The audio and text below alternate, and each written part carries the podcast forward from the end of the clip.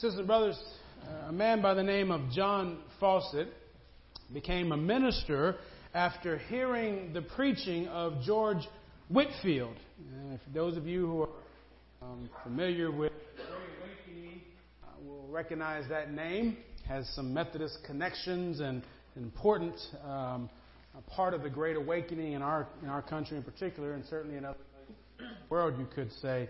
Uh, it's been said about George Whitefield that he was the first true celebrity uh, in all of history. Think about that, a preacher as the first celebrity.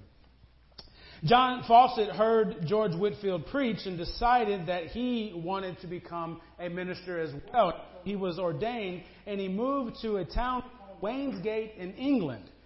Now, the church that he was sent to minister with, it was said this about the people, people were all farmers and shepherds, poor as Job's. An uncouth lot whose speech one could hardly understand, unable to read or write, most of them pagans cursed with vice and ignorance and wild tempers. The established church had. Only the humble Baptist had sent an itinerant preacher there, and he had made a good beginning. Sounds like a good church, amen? So, as the story is told, a little while later, Mr. John Fawcett was apparently a pretty good writer, speaker, preacher, all of that, and a more prestigious parish offered him a job, which he accepted. John and his wife Mary, they were prepared to move. They had all the things ready, and on moving day, a very Methodist thing, moving day, all their belongings were boarded on buggy it was at the final moment Mary looked at all those people who were, who were as poor as Job's turkey, looked at John and said, I can't stand it, John. I know not how to go. And John looked at her and said, Lord, help me, Mary. Lord, can I stand it? We will unload the wagon. And he looks at the church and says, We've changed our minds. We are going to stay. And the rest of the church no, I'm kidding. I'm kidding. I'm kidding. The church responded with joy. Everyone was happy. And John went on to serve that church for 54 years, his entire ministry. Now, doesn't that sound like a Hallmark movie? Right? The reason why I tell you John Foster, you may not know his name, but I'm sure you probably, most of us, recognize uh, at least one hymn that he's written. And it's, it's widely thought that perhaps his experience here at Wainsgate was behind, is what maybe motivated when he wrote the words Blessed be the tie that binds. How could he leave this church whom he has loved, he has poured his life out into, that they have poured out into him? John and his wife had four children. They weren't quite making it on a preacher's salary. They weren't quite making it on the sheep and on the church gave, but it seems like John understood that there was something more at work than just being paid for a job. John experienced something that I'm convinced that many of us have experienced. Amen. I'm convinced that John experienced something, something the Apostle Paul also knew about. And I'm convinced John experienced something then in, in the 1700s that the world today, with all of our modern selves, that we need to experience and to have again. Pay attention, sisters and brothers. If you watch news, as you read this, and you watch what group is doing all these kinds of things, and you, you'll realize something. The world has separated us. The world has convinced us that our differences, whether that be differences of opinion, about ways of doing things, are, are they can't be reconciled. That we're so divided, that we're so different, there's no way we can live in unity, even in the church. The world has separated us. They've made us all of these differences are insurmountable. Sometimes they've even made us believe it's not even worth it to try. I believe the world needs a different message. And thanks be to God, I'm convinced that Christ, that God, that the faith that we share is and gives that different message. Because what our faith tells us is that there are no distinctions. Yes, sisters and brothers, there's going to be some Methodists that wake up in glory one day and wonder how all these Baptists get up here. Because these differences, let's be real for a second, let's make sure we all understand these differences are not God's differences, they're ours. That's right. Now, we disagree about things, we have certain ways of doing things, and that's okay. God can still be glorified even in our weakness. Amen. Amen. But let's be real. These things don't have to divide us. These things don't have to make us feel like we are worlds apart. I want you to pay attention to what the Apostle Paul reminds us here. Apostle Paul had a great relationship with the Thessalonian church. As he tells us, as he tells his journey, he has some trouble in Philippi. Because here's what we know about churches. Someone, someone told me this way. Some churches are like, you know, cats. Anybody not a cat person here? Yeah. So you, when when they say some churches are like cats, it's, it's why you're not a cat person, right? But some churches are like the little puppies, right? Oh, they just want to love on you, and right, they just want to lick you, where you want to be. Some churches are like big dogs; they just come and they run you over.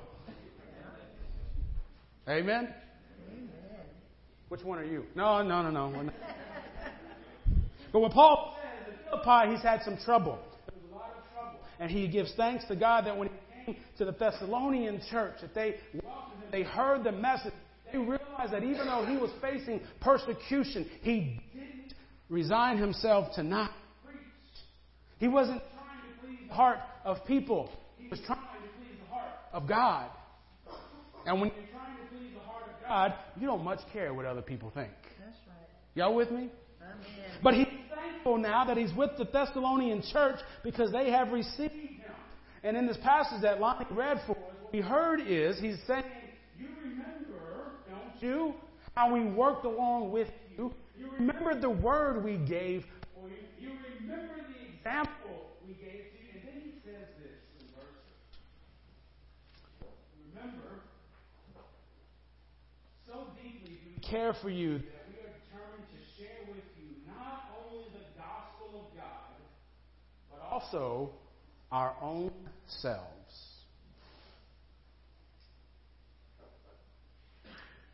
The church has had to relearn, thankfully, that people are not projects.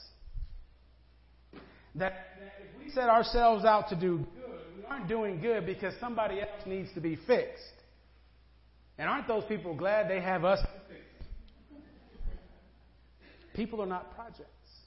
And it seems like the Apostle Paul, he, he knew this. He understood this. He lived into this. He's telling the Thessalonian church, I want you to know that we cared for you so deeply. We still care for you so deeply. We worked hard when we were with you. We set a good example. We shared the gospel. But it wasn't enough for us just to share gospel with you. We weren't kind of trying to give you a message and then moving on. We were sharing the gospel and we were sharing our lives with you as well. Sisters and brothers, that's what the world needs right now. Because you, you know how it is. What do they say? Don't read the comments section. Because you know what happens today? Somebody gets an opinion. Somebody has a feeling about something, and they just throw their opinion out for it to go explode somewhere else. And oh, all the while, they stay back here, not getting close. And what happens when we do that is that we create divides that we see that the world tells us are insurmountable. But God has something more meaningful, deeper for us to experience, and that life that is connected to the well being and to the faith of each other. I want to suggest to you that that this way of the world that we see, where everybody is so divided, even those of us who may feel like we're not divided, if we pay attention, we have to realize that even in church it happens. Right? You, you have the, the youth, the youth need to go over there and do their thing. They're too loud. The, the kids need to go down the hall, the little ones, because they're too loud. The old people, they need to stay up here because they don't walk nowhere. They can't hear. Rudy, P.O. Box 32. No. I heard that. And so we want to we want to put everybody where they belong. And what we see in Scripture is that we belong with each other. That's right. And as, and as much as, as much as we try to divide ourselves, even for good reasons, what we're doing is we're separating ourselves. And what, what I want to suggest to you, what I want you to, is I think that goes all the way back to Genesis. Adam and Eve were told you could have everything here, just leave that tree alone. The serpent tells Eve, was that really what God said? Come on. It's, it's, a, it's a nice fruit. Come on. So she takes a bite. She gives a bite to her husband. I mean, let's remember, she took the bite first, but anyway. Um, then she gives it to her husband. And a lot of times we say, man, you know, the effect of the fall was that now we were separated from God. But if you pay attention to the story, before they realized they were separated from God now, they realized they had to hide from each other. As they, as they took the bite of the fruit together, it says their eyes were open, and then what do they do? And they ran along to go make some fig leaves for clothes now. So the first effect of the fall is not that we notice that now we have this kind of separation from God, we had a separation from each other. Mm-hmm. And I want to tell you, sisters and brothers, we see that living out in our world repeatedly, over and over, mm-hmm. in so many heartbreaking ways. Where we sometimes unknowingly are trying to keep that distance from each other. We're trying to make sure that you don't get close enough to me and what I'm dealing with in my life. Because I don't know what you want to, you, you might have something to say to me.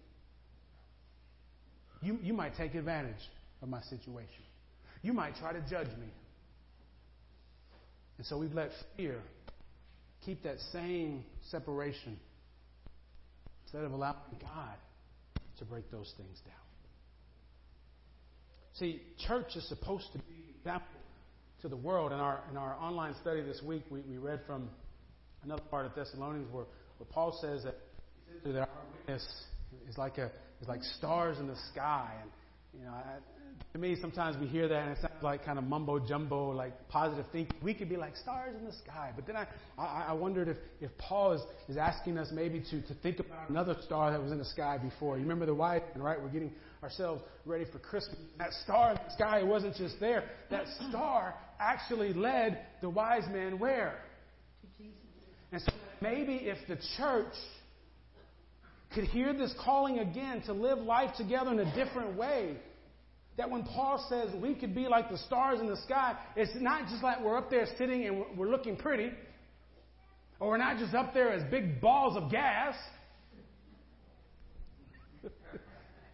That's the 13 year old that I work with, right?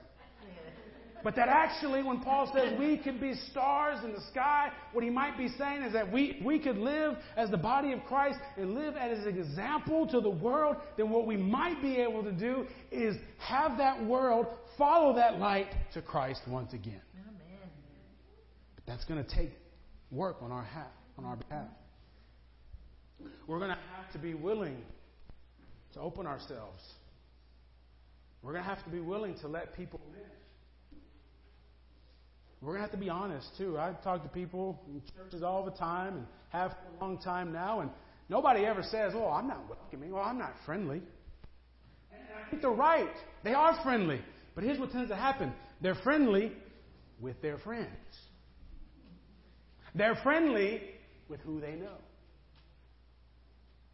Now, that's friendly. But I think God might be asking us to do something different to be willing to open ourselves up in a way that could shine the light in the world to see what Christian community is really about. You see, there's a word for there's a word for when you know you only want to hang out with your friends, you only want to talk with your friends, you, you're only nice to the people who are nice to you, there's a word for it. It's not church, it's junior high. But church is the place where everybody belongs.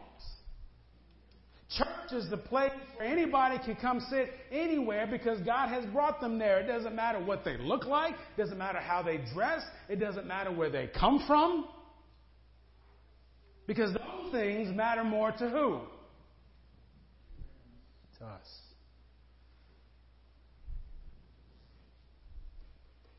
I wonder if God is challenging us with all. Let's just be real for a second. Has anybody in the last, I don't know, three months ever complain about the way the world is? People are so, mm, man, I can't believe how so and so does. Mm, man, I can't believe he said mm, or she. Mm. Anybody? Everybody's hand should be raised right now. I know y'all. What if we could do something about it? What in, instead of just being another person who complains about it, what if we could be a body of Christ that could live out Scripture tells us Christ is? Do you think, do you believe, do we trust that that be like stars in the sky leading people to Christ?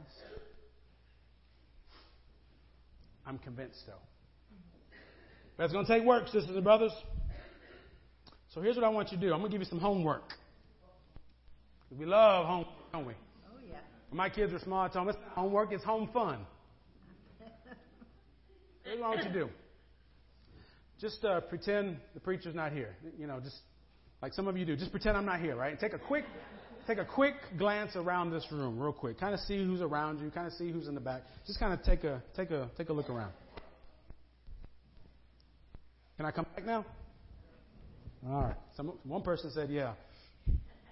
Another person said, can we have a vote? Um, here's what I want you to do. I want you to have lunch with someone this week you don't really know. I want you to find one of these people that you see, or maybe somebody else that you know is part of the church. You kind of remember the name. You can't remember if it's this or this. That ever happened to you? It's like, uh, I know their name. Oh my gosh. Never happens to me, by the way. Have lunch with someone you don't really know. And when you're there, ask them about their family. Ask them about where they come from. Ask them what they're praying for. And maybe even do something crazy like pray with. Them. That's sharing our life together. That's what the Apostle Paul says. Determined to share with you not only the gospel of God, but also our own self. Share yourself with the body of Christ so that we can be a witness to the world. Amen? Amen.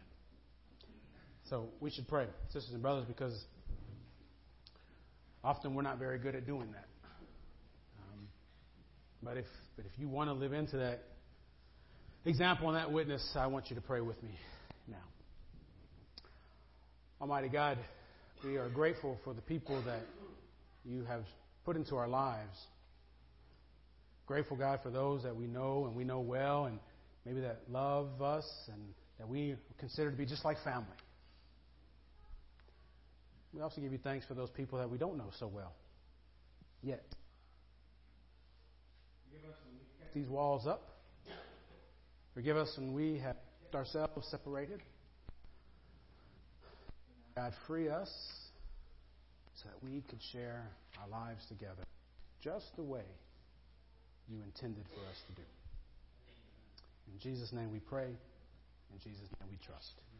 Amen. Amen. Amen. Thank be to God.